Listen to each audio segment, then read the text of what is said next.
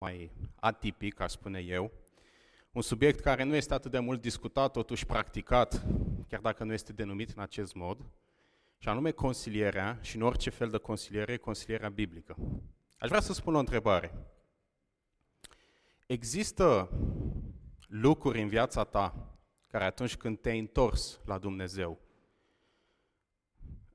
în care Dumnezeu te-a schimbat instant, majoritatea experimentează acest lucru.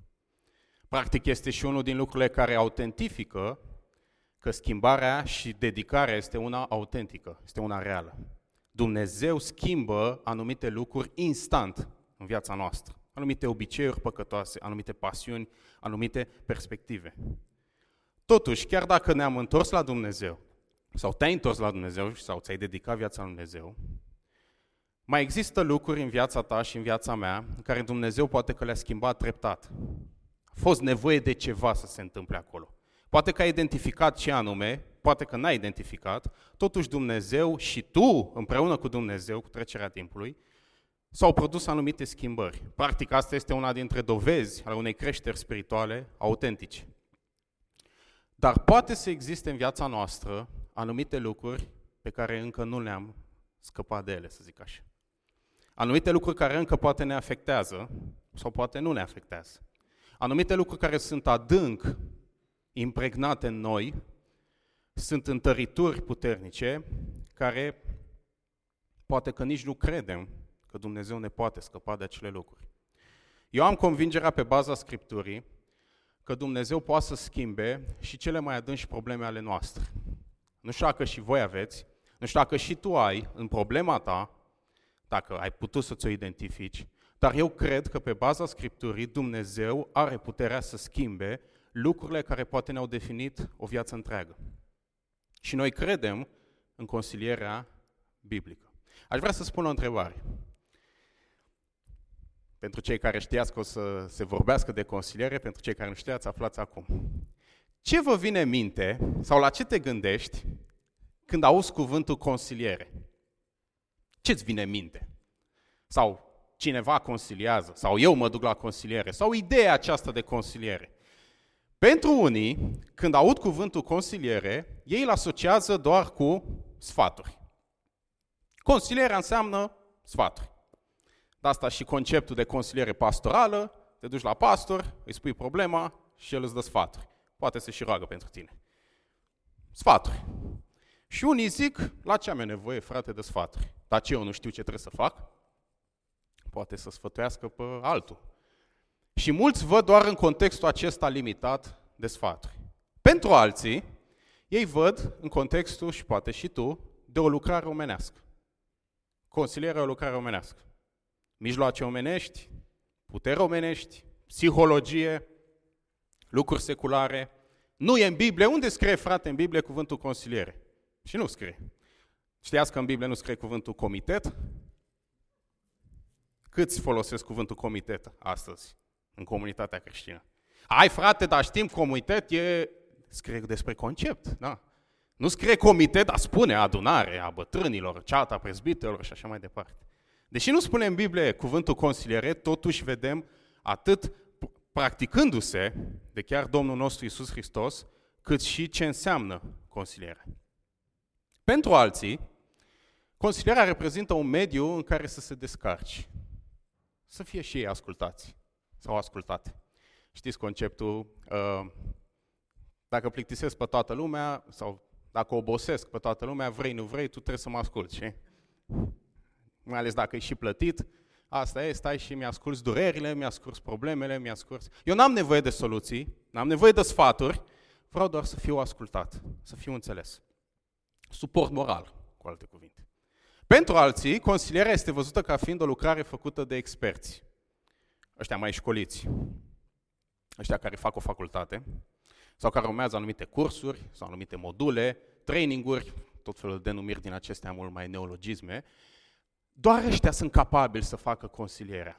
Vreau să vă zic că fie că denumește asta, fie că nu denumește asta, dacă vei fi într-o comunitate creștină cu relații reale și autentice, la un moment dat, mai devreme sau mai târziu, vei face consiliere. vei fi într-o situație în care vei face consiliere că nu denumești asta, că o poți face sau o pot face prost sau incomplet, vor fi situații în care anumite persoane o să-ți spună ție și poate ți s-a întâmplat să spună anumite probleme și tu vei vrea să ajuți. Și unii dintre noi, pe baza acestei uh, perspective, nici nu ne obosim să ne documentăm sau să creștem în modul cum am putea să ajutăm pe alții. Și mă rog pentru tine sau încercăm să spunem tot ceea ce putem în acel moment. Pentru alții, și aici e foarte special, foarte deosebit în contextul de consiliere de cuplu, reprezintă pentru ei consilierea un mod de a-mi schimba partenerul. El vine la consiliere, ea vine la consiliere, dar în spatele minții lui și în spatele minții ei stă ideea, poate îi bagă ăsta mințile în cap. Poate o schimbă, poate îl schimbă. Eu vin tocmai ca el sau ea să fie motivată să vină, ca să poată să fie schimbat. Ceea ce nu știe el este, sau ea, este că și celălalt poate vine cu aceeași idee. Și e fan. E fan. Pentru toată lumea. Și pentru alții, și aici înainte să spun, aș vrea să spun întrebarea aceasta. Cum ai vedea pe mine dacă eu aș spune că eu cu soția mea facem consiliere? La Alex, spre exemplu. Cum m-ați privi? Consiliere? Tu ai probleme grave. Divorțați sau ce? Vă certați, nu? Vă... De ce? Poate pentru unii este imaginea asta. Deci la consiliere egal ai probleme grave. Pentru că pentru unii consilierea reprezintă o soluție finală. De genul, hai să încercăm și pasta. Știi, am încercat toate, n-am mers nimic, mă duc și acolo vedem ce o ies, ce o ieși. Să mă rezolve, să mă repare X. Deși nu este, asta nu repară nimeni, pe nimeni. Dumnezeu este singurul care repară și este singurul care oferă soluția. Asta pot fi anumite perspective pe care poate inconștient, declarat sau nedeclarat, le putem avea despre această lucrare. Totuși, ce spune Biblia despre asta? Ce spune Biblia despre noțiunea de consiliere? Vreau să vă citesc un verset în care cred eu că arată cât de important era pentru Hristos consilierea. În Luca 4, cu versetul 18, Domnul Iisus Hristos își descrie, să zic așa, atributele sau fișa de post, în ghilimele, ca să spun așa, pentru următorii trei ani și jumătate. El descrie și spune care este misiunea lui și spune în felul următor. Duhul Domnului este peste mine pentru că m-a uns să vestesc săracilor Evanghelia, m-a trimis să tămăduiesc pe cei cu inima zdrobită, să propovăduiesc robilor de război slobozirea sau eliberarea. Mai, nimeni nu mai folosește cuvântul acesta. Și orbilor căpătarea vederii. Să dau drumul celor apăsați. În acest verset, Domnul Isus descrie care erau atribuțiile lui Mesia, care el era Mesia. Din aceste lucruri, ce acțiuni vedem noi? Sunt cinci acțiuni care vedem pe care Isus le-a făcut în acest verset. Evangelizare, da, că spune, m-au uns să vestesc săracilor Evanghelia, vindecarea inimii, eliberare, să vestesc robilor de război slubozirea, nu doar să vestesc, ci să eliberez. Lumină, să dau orbilor vedere, și ridicarea poverilor, să dau drumul celor apăsați. Din aceste cinci, care le puteți identifica voi, sau tu, că se regăsesc în consilieri? atunci când cineva are o problemă și vrea să fie ajutat. Eu aș spune că toate. Prima, evangelizarea, este în contextul în care o persoană vine la consiliere și nu cunoaște pe Dumnezeu. Cu scopul de a stârni niște reacții, noi credem în consiliere biblică și atunci când cineva care nu are o viață deloc cu Dumnezeu și vrea să îi se rezolve anumite probleme și vine, primul pas este să se întoarcă la Dumnezeu.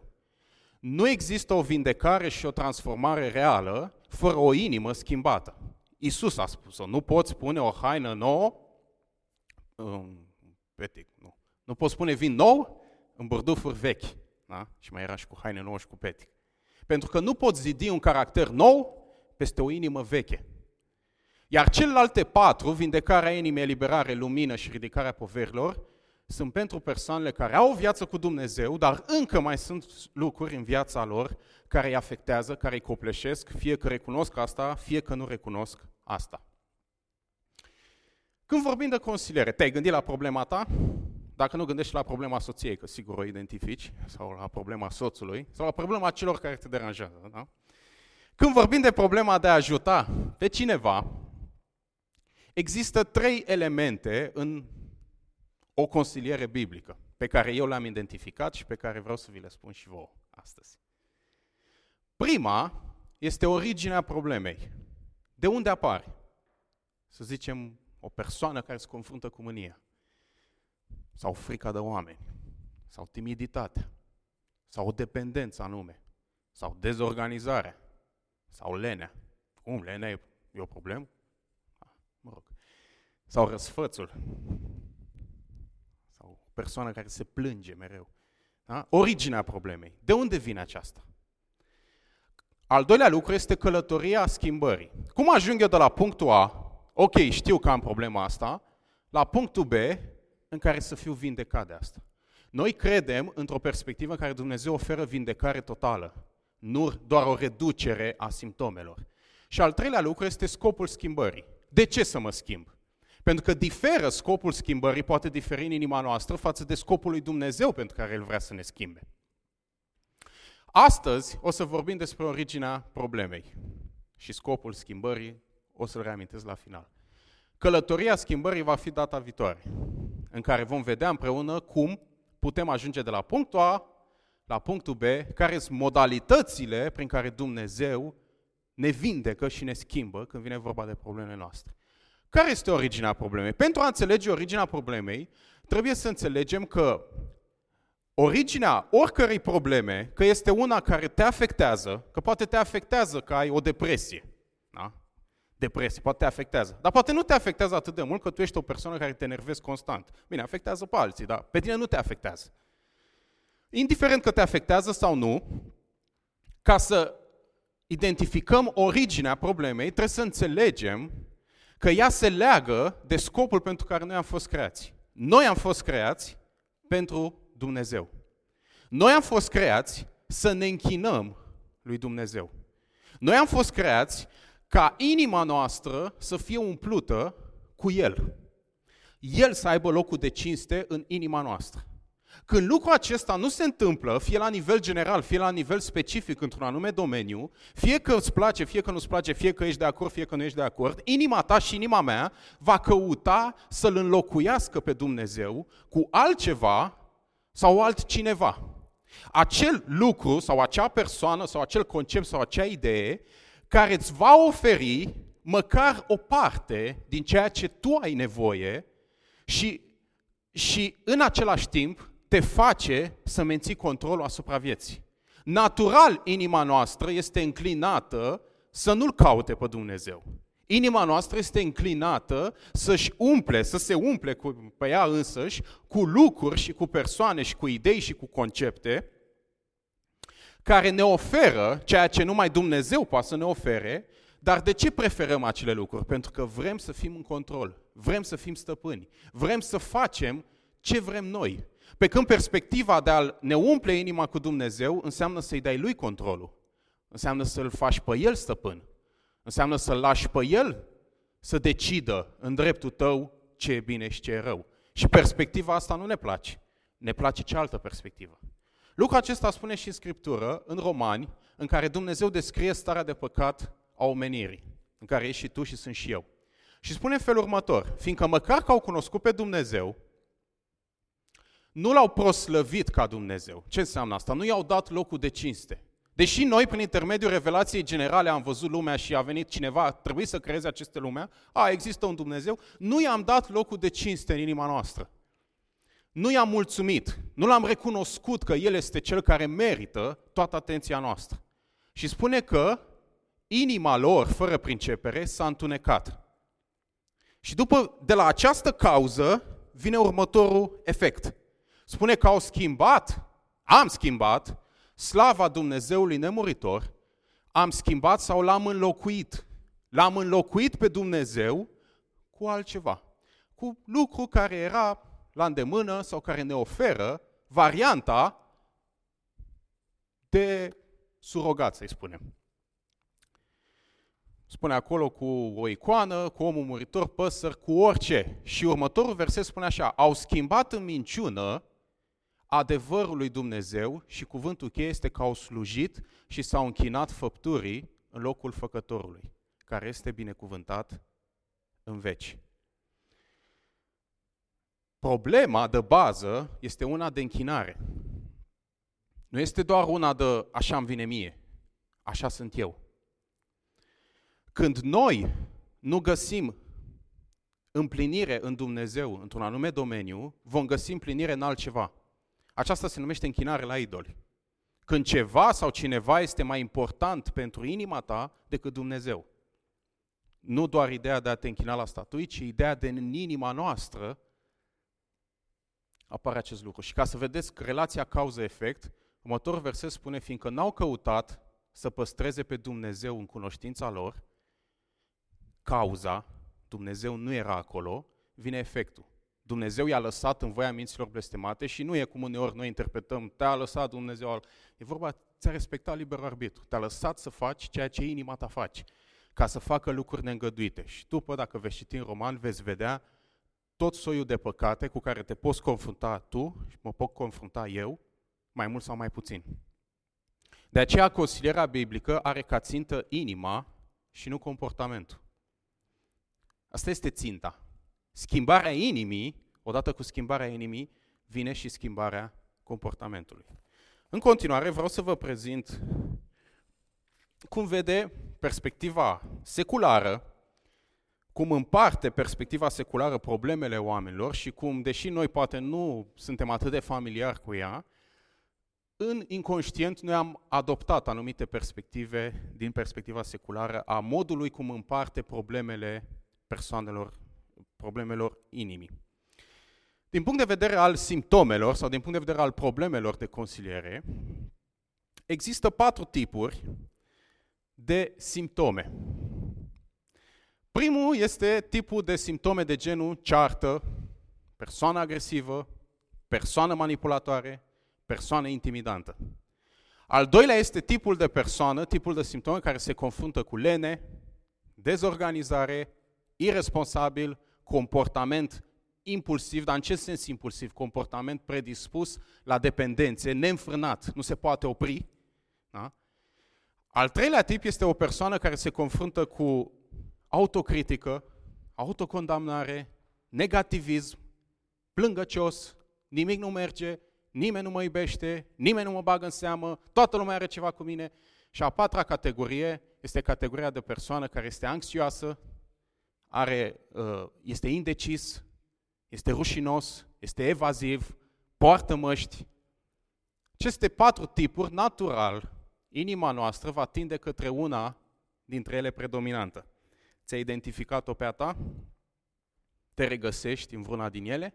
Nu știu dacă a, apare. apare. Natural, noi vom fi înclinați să fim mai slabi într-una dintre ele sau poate chiar două. Consilierea seculară, perspectiva seculară, împarte aceste categorii în două tulburări, ei ne numesc tulburări mentale generale, e un cuvânt foarte pompos, și împarte în cele de sus în tulburări de comportament, pentru că dacă o să observați, acele simptome sunt lucruri care țin de comportamentul nostru, da? mă cert, sunt leneș, nu fac nimic sau fac ceva, niște obiceiuri greșite, obiceiuri păcătoase, iar cele de jos sunt tulburări de dispoziție, pentru că nu e neapărat de ceea ce faci, ci e modul cum simți, ci e modul cum tu trăiești, stări pe care le ai în minte și în inima ta, care la rândul lor generează și comportamente greșite, defectuoase. Și consilierea din lume, perspectiva seculară, merge de la aceste două categorii și cele patru le punem patru categorii, unele pe care noi le cunoaștem, le știm denumirea, altele sunt niște cuvinte din acestea foarte elevate. Da? Perturbator. Este prima categorie, o persoană care perturbă. Da? Impulsiv, o persoană care trăiește după ceea ce simte. Scriptura îl numește bătut încoace și încolo de vânturi. Da? Depresiv. Asta ne place nouă, nu știu cum, de la foarte mulți cu depresivi. Anxioși. Și dacă nu se rezolvă lucrurile astea, dacă există, te copleșesc foarte mult în viața ta, poate chiar să meargă pe diagnostice de tip psihiatrice și să le dea la fel niște nume foarte pompoase. Anxietate generalizată, depresie majoră și așa mai departe. Care este problema cu această perspectivă? Problema numărul unu este aceasta și vreau să te întreb dacă ai căzut în această capcană. Că dacă cineva îmi descrie simptomele corect și complet, înseamnă că are și soluția. Persoana respectivă, mamă, deci a dat seama, deci când am râs eu, a, tu folosești râsul ca mecanism de autoapărare, deci ești ironic, deci înseamnă că ție ți-e greu să ai încredere în oameni. Mamă, deci a dat seama doar de cum am râs, sigur mă și ajută. Sigur are și soluția. A scăzut în această capcană să vedeți că un om care sigur are și soluția. Eu, de exemplu, am fost, bine, doctor veterinar și aș putea să vă descriu corect care e problema unui câine, dar nu sunt un chirurg. Una este că descrii simptomele, consilierea seculară este doar la nivel descriptiv și incomplet. Pentru că, spre exemplu, consilierea seculară, poate o persoană care este dedicată lui Dumnezeu va vedea asta ca o problemă mentală, pentru că caută ceva ceea ce nu există. Și te va pune în una din categoriile acelea, probabil ești depresiv sau anxios sau ceva de genul. Ce se întâmplă cu aceste etichete? Asta este problema numărul 2. Perspectiva lumii pune etichete pe oameni și face imposibilă schimbarea. Într-o schimbare autentică. Tu ești așa. Și aici vreau să, să insist. Pentru că perspectiva aceasta în care pune etichete pe tine și pe mine, te pune pe tine într-o poziție de victimă. Tu ești așa pentru că te-ai născut așa. Sau tu ești așa pentru că mediul te-a făcut așa. Tu ești așa pentru că ai trecut prin anumite uh, experiențe care te-au format și așa ești tu. Și chiar dacă noi poate nu îmbrățișăm consilierea seculară sau cum o fi ea denumită, la nivel mental nouă ne place această perspectivă. Sunteți familiari cu temperamentele acestea, nu? Măcar cred că ați auzit dată de coleric, sangvinic, am și uitat cealaltă două, flegmatic și mai unul. Melancolic. Da? Și pentru cei care se identifică, ați folosit vreodată scuza aceasta? Eu așa, eu mă enervez mai coleric, eu sunt mai coleric. Iisus a pus un asterix când a zis, dacă cineva se mâni, excepție, cei colerici. Așa vă nașteți, e ok. Eu v-am făcut așa. Așa sunt eu mai uh, flegmatic, nu-mi pasă, nu mă implic eu. Dăm și mie ceva să fac, nu știu, calculator sau ceva. Și perspectiva aceasta a lumii, care pătrunde și în biserică, pune etichete pe oameni și noi ne identificăm cu problema. Ne identificăm cu lucru cu care noi trăim. Și dacă te identifici cu problema, nu o să apară niciodată schimbarea. Pentru că, deși Dumnezeu poate, deși Dumnezeu dorește acest lucru, noi nu avem tragere de inimă, noi nu avem dorință să ne schimbăm. Pentru că ne pune în postura de victimă. Eu sunt așa pentru că m-am născut așa. Sau eu sunt așa pentru că am trecut prin diverse situații în care m-au am avut traume. Am avut traume. Și totuși există persoane care au traume similare ca ale tale și au altfel de comportament. Care este explicația? Nu știi tu, prin ce am trecut eu, tu nu mă înțelegi. Da? Tu nu mă înțelegi. Vedem și în biserică cum este același stimul exterior și sunt reacții diferite. Da? Reacții diferite. De ce? Pentru că noi nu, nu suntem doar victimă, aceste lucruri pentru că consilierea lumii spune în felul următor. Ca să-ți rezolvi problema, tu ai astea, ești depresiv, ești anxios, te pune într-un complex din ăsta, sindromul copilului mic sau nu mai știu ce, în care tu zici, mă, deci sunt sindromul copilului mic și și pe baza acestui sindrom, hai să lucrăm la el. Și cum lucrăm la el? Fie, în funcție de mai multe perspective în consilierea seculară, nu vreau să vă obosesc cu aceste detalii, uh, unul poate să zică, păi hai să rezolvăm relația ta cu trecutul, ne întoarcem în trecut și s-a întâmplat ceva pe acolo cu mama ta și cu tatăl tău și trebuie să identificăm problema. Altul poate să zică, trebuie să rezolvăm relația ta cu alții. Tu ești singuratic, ești sălbatic. Te băgăm într-un mediu în care să ai un grup de suport. Da? Sau poate invers, tu prea stai cu oamenii, mai stai și tu izolat. Sau relația ta cu mediul, da? relația ta cu munca, găsește-ți un hobby. Și toate aceste soluții sunt soluții pe orizontală. Asta este ideea. Sunt soluții pe orizontală care doar diminuează simptomele. Și de ce este periculoasă astfel de consiliere? Pentru că nu numai că diminuează simptomele, dar să vă dau un exemplu. O persoană depresivă poate să fie depresivă din cauza faptului că și-a pierdut sensul în viață. Nu mai au pentru ce să trăiască. Să zicem că a murit cineva drag și ei se identificau cu acea persoană, zice nu mai am de ce să trăiesc. Și se duce la consiliere și persoana respectivă îi spune, identifică asta, dar de ce, de când a plecat, păi așa, așa, așa, așa, așa. A, ok, trebuie să-ți găsești un nou hobby, da? Orientează-te spre carieră, exemplu. Să zicem că persoana ascultă, e mai greu la început, pentru că depresia practic te hrănești cu ea, întâmplă niște mecanisme acolo, și după ajungi și uh, te, te dedici cu față de muncă sau carieră sau familie. Care este pericolul? Pericolul este că diminuează simptomele, pentru că problema de bază tot rămâne, și pericolul este că tu acum ai un alt idol, munca sau familia. Și nu numai că l-ai, când aveai depresie, voiai să scapi de ea. Acum nu mai vrei să scapi de ea. Cum poți să-mi zici tu mie să renunți la muncă și la carieră sau la familie? Cum poți să zici tu că asta e ceva greșit? Practic asta m-a ajutat să trec peste depresie. Practic asta m-a ajutat. Și vine pastor și predicator și zice că Dumnezeu e mai important decât munca și familia. Și pentru tine, da, știu pentru alții, dar eu știu prin ce am trecut și pe mine Dumnezeu m-a ajutat să trec prin asta, prin aceste mijloace.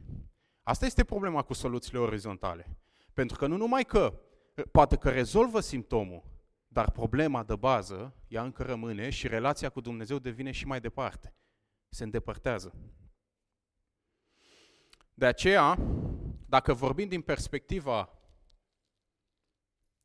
um, biblică, împărțim altfel simptomele acelea.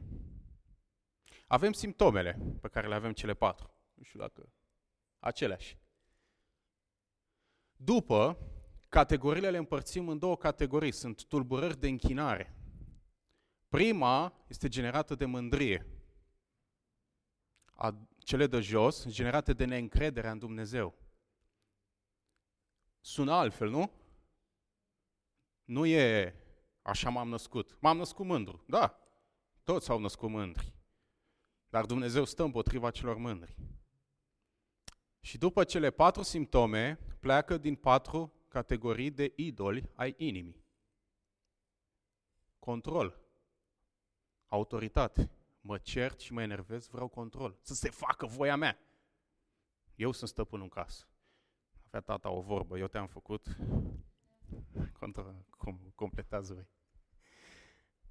Al doua categorie, plăcere, senzaționalism, idolul plăcerii, să mă simt bine. De aceea e dezorganizat, leneș, cum vine, când se apucă de ceva de îi place, devine dependent.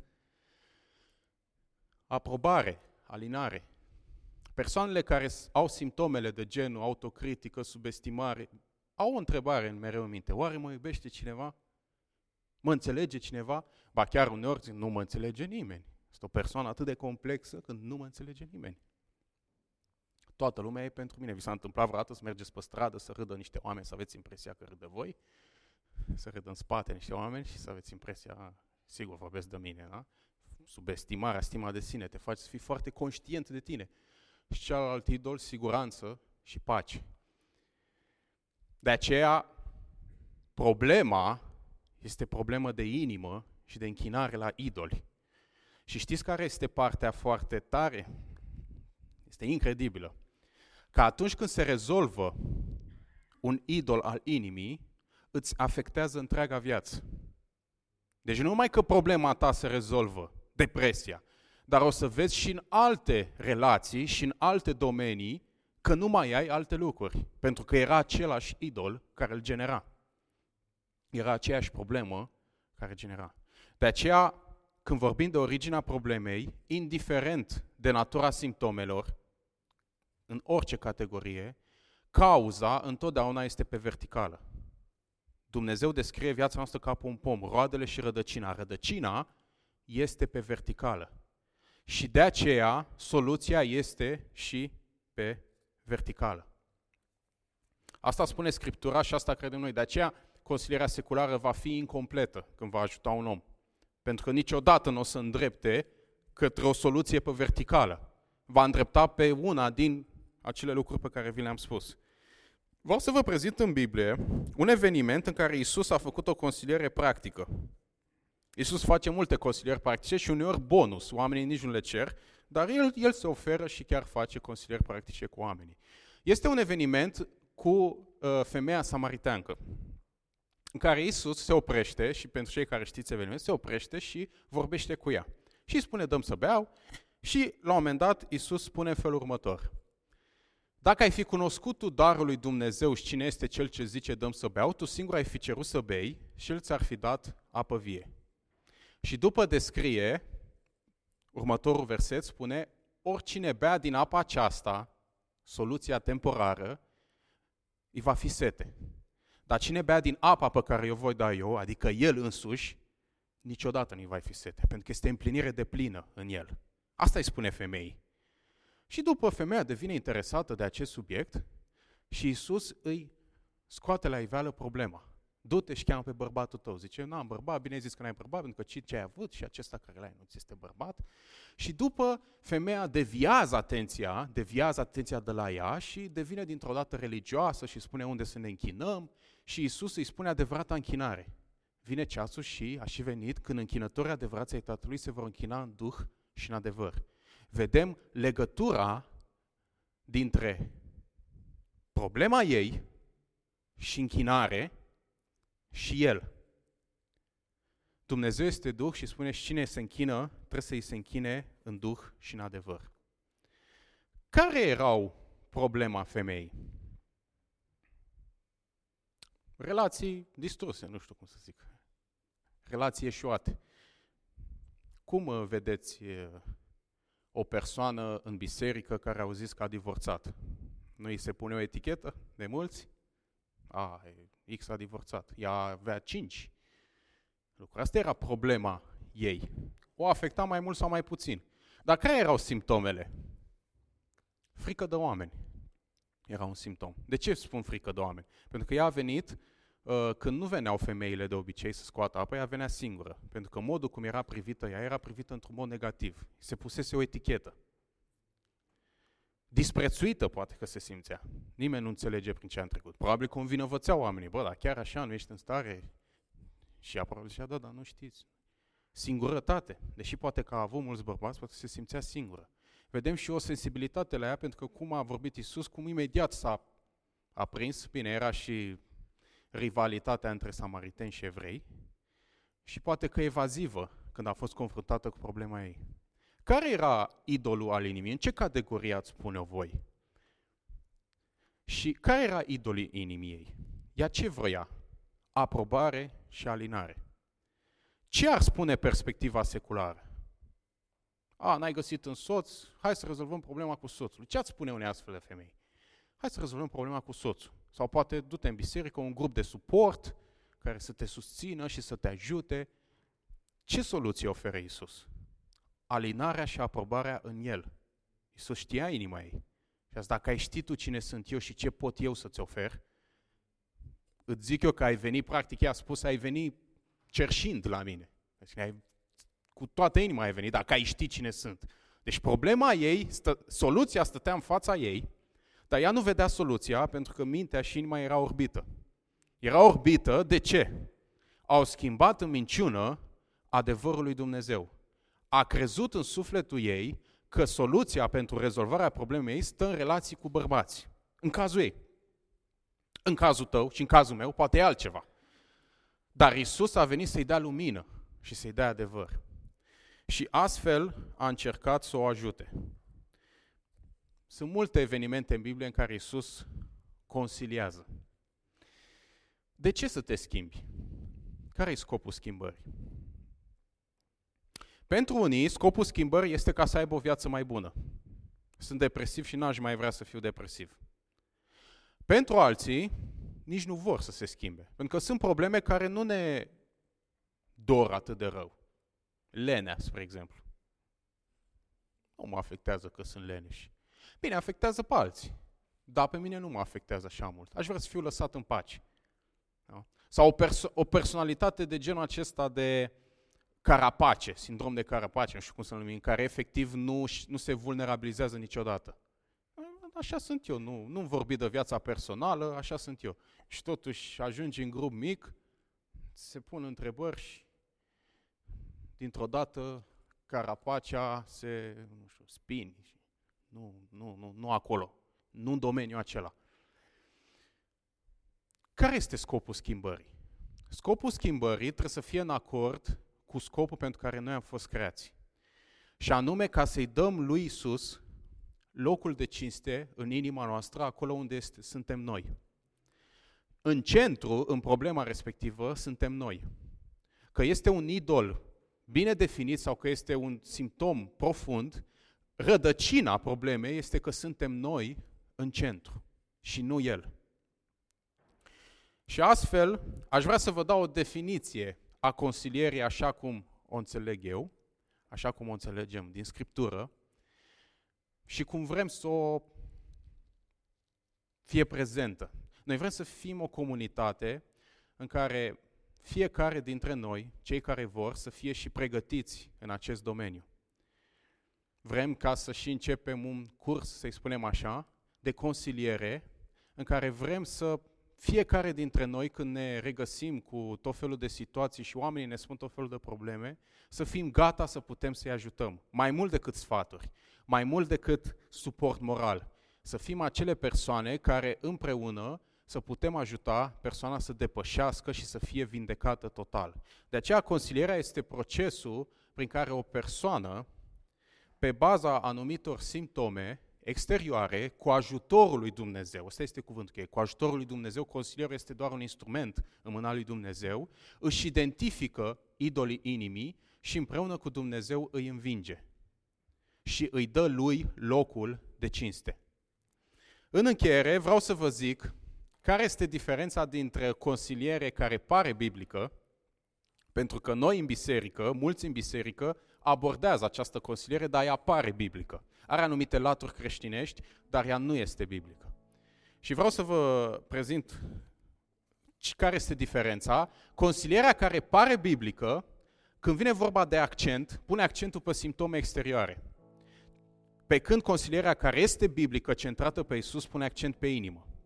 Ce ar spune un pocăit la femeia aceasta cu relațiile acestea? Divorț, păcat,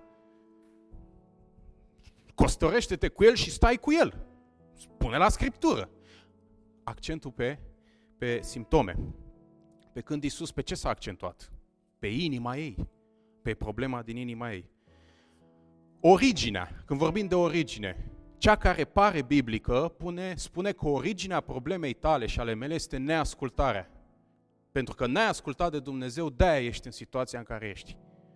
Pe când originea consilierii care este centrată pe Isus spune că este vorba de o închinare falsă. E mai profund decât voință, decât ascultare, este inima. Ceva în inima ta e mai prețios decât Dumnezeu însuși. Și când vorbim de cum poți să scapi de ea, consilierea care pare Biblie va pune accent pe comportament. Dacă vorbim în contextul de această persoană samariteancă, soluția este să te căsătorești cu el și să rămâi cu el. Asta este soluția.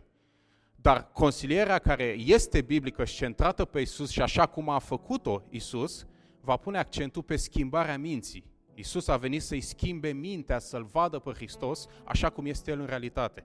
Și când vine vorba de scop, scopul pentru care Dumnezeu vrea să ne schimbe, când vine vorba de o consiliere care pare biblică și se mai realizează printre noi, că nu o numim așa, este că scopul este ca să-ți recapeți cumva vrednicia înaintea lui Dumnezeu sau ungere. Tu nu mai ai ungere pentru că ai situația asta în viața ta. Pe când scopul schimbării nu este ungere, să recăpătăm vrednicia înaintea lui Dumnezeu, că Dumnezeu nu ne dă ungere în funcție de, perf- în funcție de performanțele noastre, ci ca să-L cunoaștem mai profund pe El. Chiar dacă nu te afectează acea problemă, acea problemă limitează manifestarea lui Dumnezeu în viața ta și în viața mea. Și de aceea, originea problemei, indiferent ce problemă ai tu și ce problemă vei avea sau ce problemă are soția sau soțul, originea problemei și cauza este una pe verticală, Dumnezeu. Și de aceea soluția trebuie să fie și una pe verticală, prezența lui Dumnezeu. În El, eu cred din toată inima că în El găsim soluția la orice problemă noastră. Chiar și lucruri care poate nu spune specific în Biblie. Să zicem o persoană, un băiat care vrea să îmbrace haine de fată. Spune în Biblie despre asta? Dar rădăcina problemei lui este una care se rezolvă în Hristos. Eu cred că Scriptura este suficientă de a ajuta pe orice om nu numai să identifice idolii, ci să-i și depășească și să-i și învingă cu ajutorul lui. Scopul pentru care am ținut acest mesaj este nu numai să vedeți perspectiva uh, verticală care noi vrem să o luăm din Biblie despre consiliere, ci este să vă provoc, unu, să nu, să nu vă mai identificați cu lucrurile cu care vă luptați. V-aș provoca ca dacă ați vedea în viața voastră anumite lucruri cu care vă luptați, să nu le mai vedeți ca fiind parte din voi. Așa sunt eu. Și v-aș provoca ca să le vedeți de azi încolo, vreau să mă lupt cu acel lucru vreau să mă lupt. Pentru că la început poate te luptai, dar din, pentru că căzând, căzând, căzând, ai început să îl accepti. Așa sunt eu. Asta e slăbiciunea mea.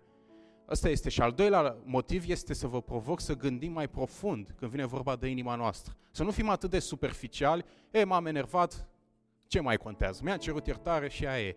Ci să vedem de unde pleacă mânia și să rezolvăm acei idoli cu ajutorul lui Dumnezeu pentru ca să fim o comunitate în care Dumnezeu să fie mai proslăvit în noi. Sunt lucruri foarte profunde, sunt lucruri foarte adânci care nu se văd vizibil în față, dar se afectează întreaga viață. Și vrem ca noi să fim o comunitate în care să existe relații reale, autentice, prin care Dumnezeu să schimbe. Aș vrea ca în momentele următoare să declarăm prin cântare și prin rugăciune Prezența lui Dumnezeu este, Dumnezeu însuși este soluția noastră. El este soluția la problemele noastre. Și Dumnezeu să ne binecuvânteze toată lumea. Vă, vă invit să ne ridicăm în picioare și să cântăm.